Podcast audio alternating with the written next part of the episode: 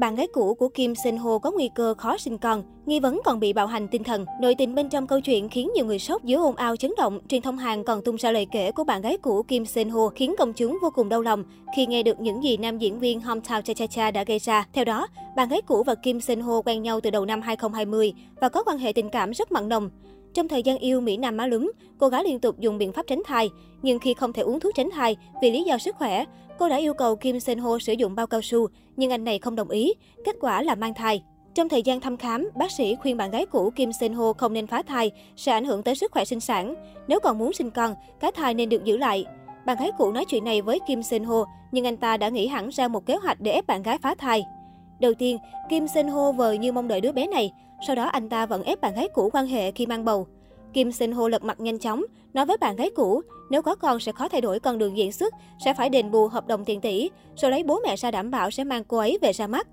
Vì nhẹ dạ nghĩ rằng đứa con sẽ khiến Kim Sinh Ho mất đi sự nghiệp rộng mở, cô đã đi phá thai. Ngày thực hiện chuyện này, Kim Sinh Ho không trực tiếp đưa bạn gái cũ đi mà phải nhờ một diễn viên đàn em.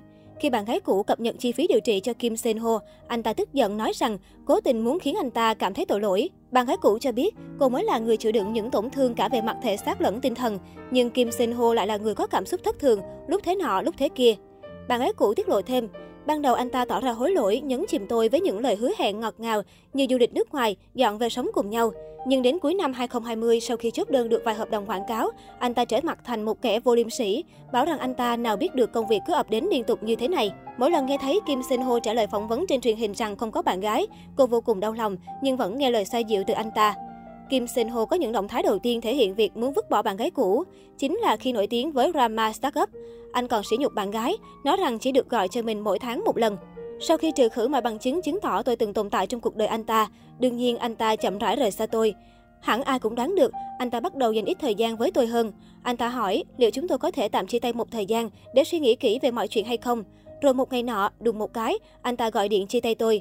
Bạn gái cũ đau lòng cho biết. Theo tiết lộ thêm từ người này, Kim Sinh Ho có thói ăn chơi xa xỉ, nói xấu đồng nghiệp, thích chơi bai ngoại hình của bạn diễn, rằng họ không phải gu mình. Thậm chí còn đánh giá kỹ năng diễn xuất của họ, bình luận rằng họ diễn dở sẽ sớm hết thời. Trước sự khắc nghiệt của giới giải trí Hàn, Kim Sen Ho đang đứng trước nguy cơ mất liền ba dự án phim quan trọng.